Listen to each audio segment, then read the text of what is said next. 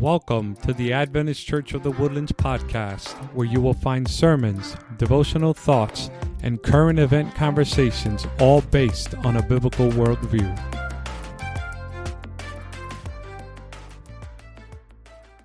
We are in Daniel chapter 7, and we are going to make one specific point in Daniel chapter 7, perhaps two. But we've been looking at the book of Daniel in a different way, from different angles, and we want to continue that today. But before we dive into the message, I want to thank the leaders of both the Pathfinders and the Adventurers, because unknown to me, I've only been pastored here for a year. This is the first time we've ever had a club. And so that's a good thing. You know, sometimes clubs start and die. But to know that this is the first time the Woodlands Church has had a club, I want to thank them for their leadership, their vision, and may this club grow for the glory and honor of God. Amen? Amen. Daniel chapter 7. I want to look at Daniel from a different perspective. We looked at Daniel chapter 5 and Daniel chapter 6. Deborah and Ted did a wonderful job. But I want to show you, before we dive into Daniel chapter 7, I want to show you a list of Bible stories. And some of you know what this is, but for those of you who are not familiar with this, I want you to look at this list of Bible stories and begin to percolate in your mind what they may have in common. Take a few seconds. Okay, so let's look at these stories. These are stories random throughout the Bible, and look at what they have in common from God's perspective. Adam and Eve, in Genesis chapter 3, they sin against God. And what does God do in each of these stories? In Genesis chapter 3, God looks for Adam and Eve. He asks the question, Adam, Eve, where are you? God takes the initiative. He goes after them. He investigates what happens. And let me ask you a question. Did he not know they sinned? Yes or no?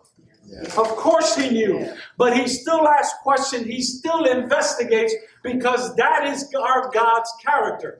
The same in Genesis chapter 4. He asked Cain, where is your brother? Did he not know where his brother was? Did he not know Cain killed his brother? And Cain has the audacity to ask the question, am I my brother's keeper? God, before pronouncing punishment in Genesis 3, or judgment, because it's not always punishment, judgment in Genesis 3 and 4, he investigated before he pronounced his judgment. The same in the Tower of Babel. He looks down. He sees that everything is evil. Then he confuses the mind and scatters the people. The same in Sodom and Gomorrah. Jesus himself comes down with two angels, and they actually sends the two angels into the city to see if what was happening in Sodom and Gomorrah was true. Did he not know from heaven what was happening there? But nevertheless, his character is to investigate before he pronounces judgment. Joseph and his brothers. Joseph investigates to see if his brothers' characters have changed. And when he sees that their character has changed, he reveals himself and pronounces a judgment of blessing upon his brothers and saves their lives after investigating their character. The same with the writing of the wall that Deborah preached about Daniel chapter 5. There was an investigation of the kingdom of Babylon, and then he pronounced judgment. The wedding feast, right? There's a person in the wedding feast who doesn't have the right garment, and the host of the wedding goes around and sees that one person doesn't have the right garment and dismisses them. The woman at the well, he didn't pronounce judgment on her. He asked her, he had a conversation with her. You've had 5 husbands, and the one you're with is not your husband. And then after he got her to reveal her situation, then he put a blessing upon her. She was converted, and then helped convert the rest of the village. Then you have the woman caught in adultery. Did he not know she was caught in adultery? Of course. But then he sits down, investigates the sins of everybody around her. They leave, and she is redeemed, not by the fact that he wrote the sins on the ground, but by the character, his own blood, that will soon be shed for this adulterous woman. Ananias and Sapphira, did you sell the house for that much? Yes, we did. No, you didn't. and judgment is pronounced upon her. And finally, in the book of Revelation, Jesus himself, in chapters 2 and 3, what does he do? He walks among his churches. He assesses their character. Two of them were flawless, didn't have anything they needed to improve on because they were trusting in Jesus Christ himself. The others, he addressed, he investigated, he pronounced the judgment, what they needed to correct. And as we see throughout all Scripture, this is God's character. He has every right to judge us without having to investigate or without having to share that findings with anybody else. Because our God is a God who's an open character, who is love, who has nothing to hide. You see throughout Scripture that this is who he is. That's why now that we get to Daniel chapter 7, the investigative judgment, do you not think that before the greatest event in human history, which the words are said, "Behold, I am coming quickly, and my reward is with me, to give everyone according to his works." Do you not think in the greatest event, if his reward is with him, that means he had to investigate prior who got heaven and who will be lost? But sometimes we look at the judgment as something negative, and today I want to show you that it is something actually to look forward to. It is something positive. But in the prophetic notion of this book, now that we have entered the prophecies from 7 to the end of the chapter are where Daniel sees in vision.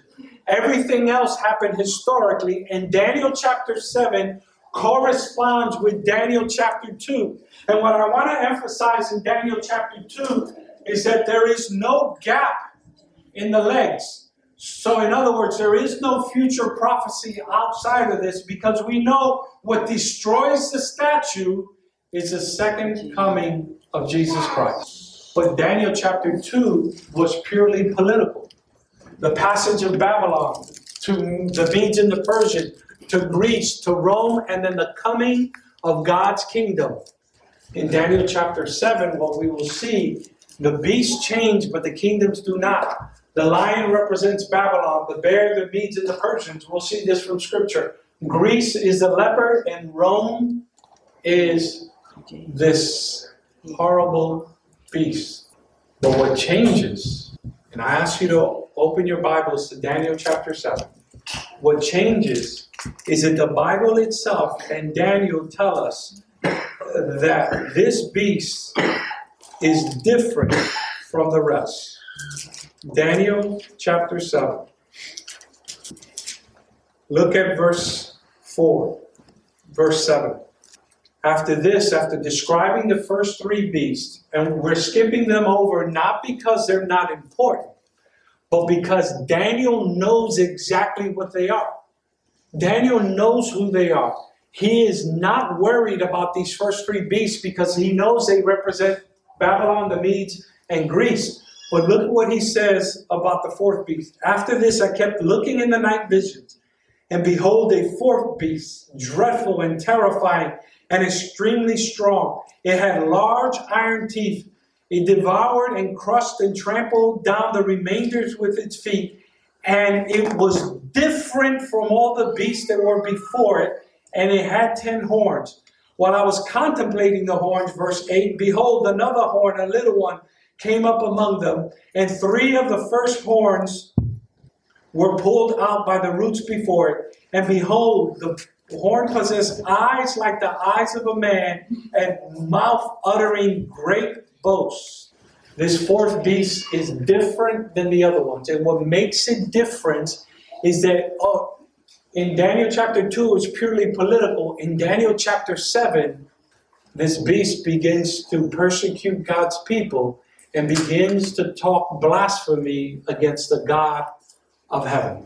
And so Daniel sees this vision, and as we will continue in Daniel chapter 7, he's only worried about the fourth beast, not because the 3 other beasts are not important, but because he knows beyond a shadow of a doubt who they are and what role they will play.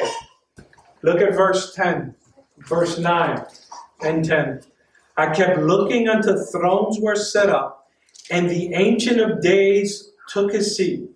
His vesture was like white snow, and the hair of his head like pure wool. His throne was ablaze with flames. Its wheels were a burning fire. A river of fire was flowing and coming out from before him. Thousands upon thousands were attending him, and myriads upon myriads were standing before him. The court sat, and what? The books whirled. Now you know here is a courtroom scene.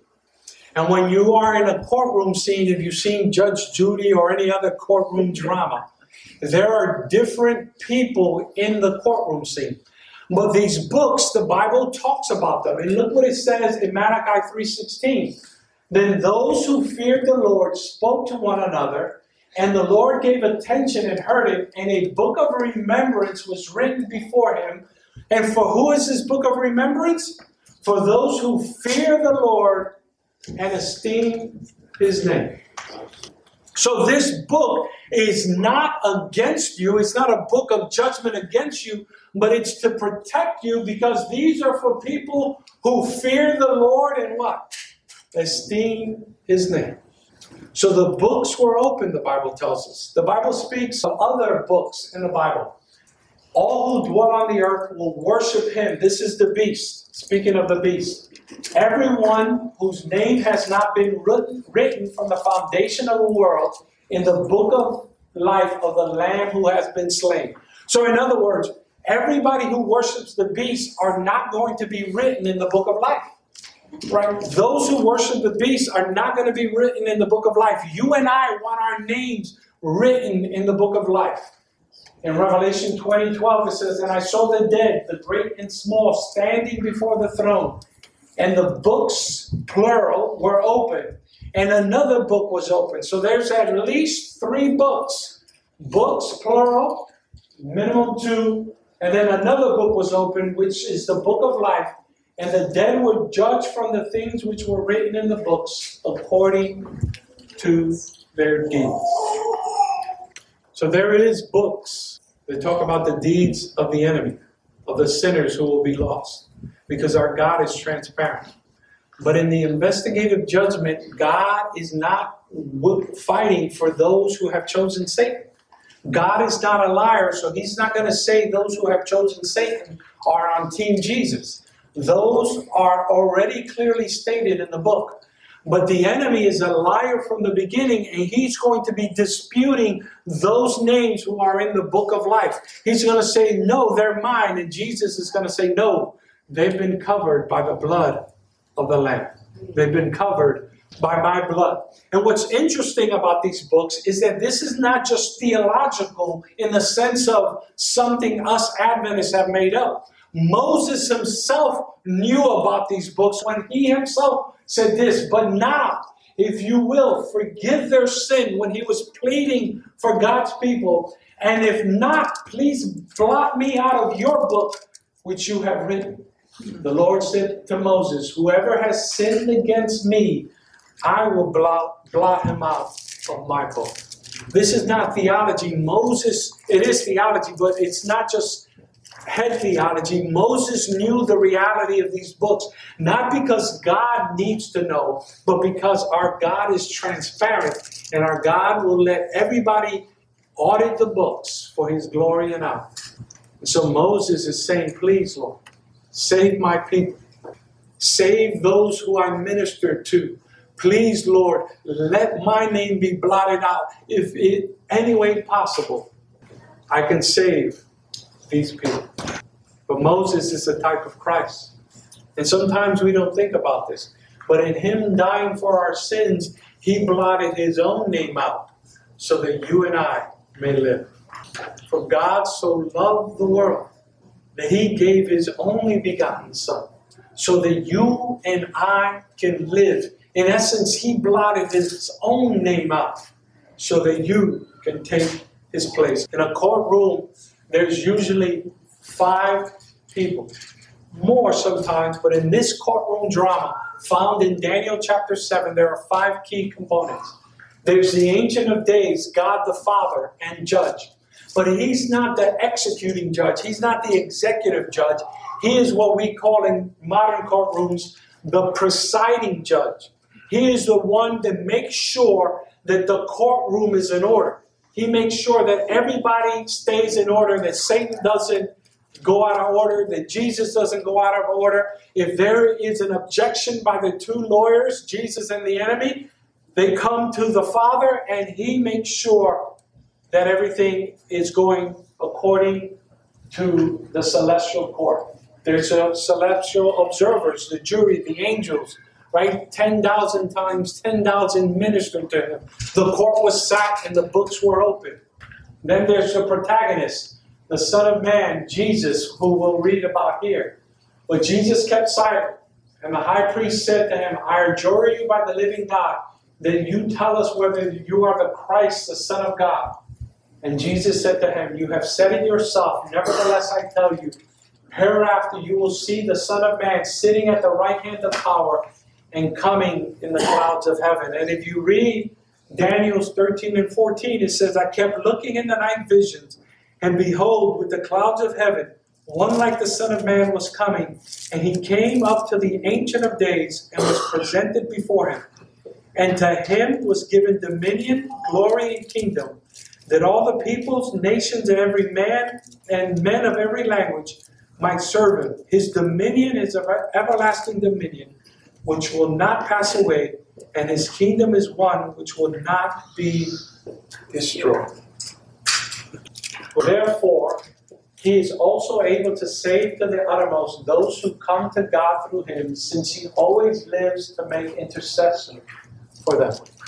So think about it. In this courtroom, Jesus is also our lawyer, but he's also the executive judge. For the Father judges who? No one, but has committed all judgment to the Son. God the Father is the presiding judge. Jesus is a ruling judge. Now think about it. He stands in my place. He is my lawyer. He is my judge. I cannot lose this case. Praise God. Amen? Right? I cannot lose. He stands in my place. He is my lawyer and he is the judge. The fix is in and we win.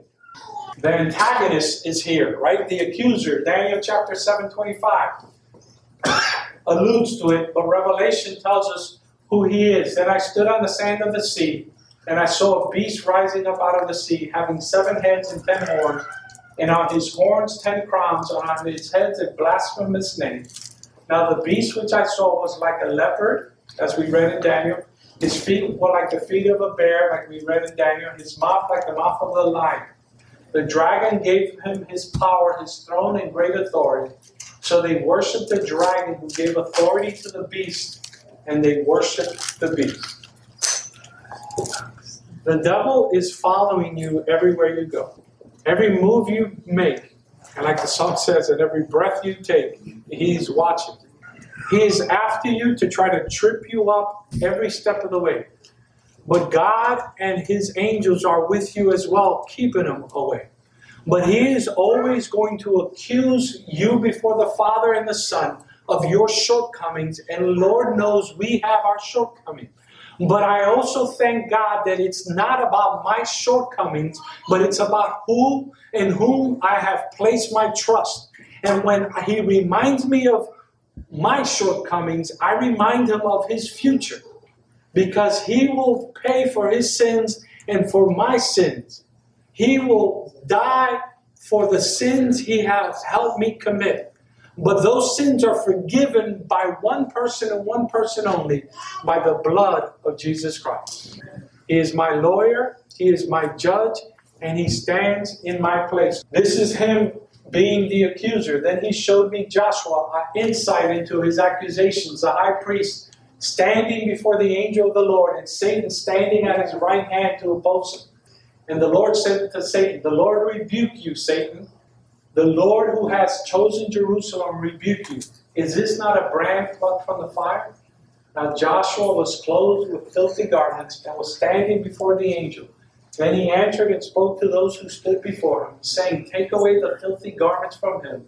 And to him he said, see, I have removed your iniquity from you, and I will clothe you with white, rich robes. This is what Jesus has done for you and for me. He has taken out our filth, those who have accepted him, and we are now covered by the righteousness of Jesus Christ. The Bible gives us insights into this, and we see it here in the story of Joshua. Andrew, next slide. The defendants, you and I, are in this courtroom. There is not mention, though, of the wicked, the unrighteous in the divine courtroom, because no one disputes their choice of Satan as Lord. There's nothing to fight over. Why? Because they have chosen. God is not a liar. He says, okay, these are yours. I've looked. They haven't accepted my son. They're yours. So they are not mentioned in Daniel chapter 7. The heavenly judgment focuses instead on all throughout history who have declared their loyalty to God. The Lord knows those who are his, 2 Timothy tells us. The trial before he comes again isn't about God trying to make up his mind in court, but about God seeking to defend his children. The accusations are coming relentlessly. And so it's not like an earthly judge where you are fearful of the judge. In the Hebrew thought, the judge is your lawyer and he is deciding the case. Jesus is the judge, he is your lawyer, and he stands in your place. There is nothing to fear for the judgment. For the time has come for judgment to begin at the house of God, and it begins with us first. What will be the end of those who do not obey the gospel of God? For we must all appear before the judgment seat of Christ. The Lord will judge. But when he judges me, when he judges you, when he judges those who have accepted Jesus Christ, all he sees is the sinless, spotless perfection of his own son, Jesus Christ. There's nothing to fear for the judgment. Why? Because Daniel chapter 7, let's go here to verse 23. The fourth beast will be a fourth kingdom on the earth, which will be different from all the other kingdoms and will devour the whole earth and tread it down. As for the 10 horns out of this kingdom, 10 kings will arise and another will arise after them. And he will be different from the previous one and will subdue 3 kings. He will speak out against the Most High and wear down the saints of the highest one. And he will intend to make alterations in the times and in the law, and they will be given into his hands for times, and half a time. But the court will sit for judgment, and his dominion will be taken away, annihilated and destroyed forever. Then the sovereignty, the dominion, and the greatness of all his kingdom under the whole heaven will be given to the people of the saints of the highest one. His kingdom will be an everlasting kingdom, and all dominions will serve and obey him. See, traditionally, we know who this power is. And we're not going to get into that today. We know who the power is. What I want to focus on today is that we have nothing to fear for this judgment. We have nothing to fear because our God tells us that until the Ancient of Days came and judgment was passed, what? In favor of the saints. It is for us. It is to not condemn us. For now Romans 8 tells us there is no condemnation for those who are in Christ Jesus. The investigative judgment is nothing to fear, for it is in favor of the saints of the highest ones, and the time will soon arrive when we will take possession of the kingdom. Many people are afraid of the judgment. And understandably so, sometimes we have preached it in a way that makes us fear the judgment. Typically, this is the video we see in evangelistic series. You stand before the judgment seat of Christ, and you're going to be condemned by the law. Yes, we're judged by the law. But when we've accepted Christ, we never stand alone. We stand with Jesus as our advocate. Yes. The enemy makes his accusations. He might recite perfectly all your indiscretions. But Jesus says, wait a minute here. In the books of heaven, his name is blotted out by the blood of the Lamb. He's been forgiven by my blood. He's been brought into a faith-saving relationship. by my blood. So you can make all the accusations you want. You can recite all his sins or her sins you want. But every day they have accepted me for their forgiveness, and they are welcomed into my kingdom, not because of their own merits, but because of the merits of my own blood shed for them. We never stand in the judgment alone. We stand with him. Christ in us, the hope of glory. For it is no longer I that lives, but Christ that lives in me. And so when I stand before the judgment, I stand with Christ holding me every step of the way. Many of you may know what this is, right? It's football season. I enjoy football. My New York Giants are horrible. We've lost to Dallas way too many times in a row. But when a play goes wrong in football, the coach has the ability, when the referees get it wrong, to throw a red flag. And that red flag, as we know in football, orders there to be an investigation of the previous play to see if the refs, a.k.a. the devil, got it right. And I love it when my coaches throw red flags and it turns out that they were right. Because, Andrew, go to the next slide. The ultimate red flag was thrown by our Lord and Savior, Jesus Christ. He's reviewed our life. He has seen the errors and the mistakes. But when we have accepted him, this becomes a reality. The Lord did not check who inside the house was worthy. He checked for the blood on the doorpost. None of us is worthy. Only the blood of Jesus can cover us. You want the ultimate red flag to be thrown in your favor, accept Jesus Christ as your Lord and Savior. There will be a review. There will be an investigation. But when they look back at your life, all they will see is that you've been covered by the blood of Jesus Christ. Daniel chapter 7 has been taught in many ways a focus on the fourth beast. And Daniel was interested in the fourth beast, and he wanted more detail about the fourth beast. But the reality is this. The court was sat, the books were opened, and the judgment came out in favor of you and me. So I don't care what the fourth beast does. He can rant, he can rave, he can try to change God's law, he can try to persecute God's people. In the end, nothing is settled until my God speaks. And he has spoken in Daniel chapter 7 that the judgment is in favor of God's people. But there's only one way you're not covered by the red flag or the red blood of Jesus Christ. The same way in Exodus. If you haven't accepted the blood of Jesus Christ, then the angel of death came and you died. So today, the thought is this. Only you know if you've accepted Jesus Christ as your personal Lord and Savior. I can't make that choice for you. The elders can't make that choice for you. Your parents cannot make that choice for you. Your kids cannot make that choice for you. The Adventurer leaders and the Pathfinder leaders cannot make that choice for you. Only you can make that choice. And so my question to you is, are you covered by the blood of the Lamb? Because when the judgment takes place, when the Ancient of Days sits, the one in whose time is in his hand, who holds your eternity, when those books are open, all I want to see is one thing: forgiven, written and read by the blood of Jesus Christ. Amen. May that be your desire as well. Amen. Thank you for listening to the Adventist Church of the Woodlands podcast. You can find us at woodlandsadventist.org, and you can visit us anytime. You're more than welcome. God bless you and have a great day.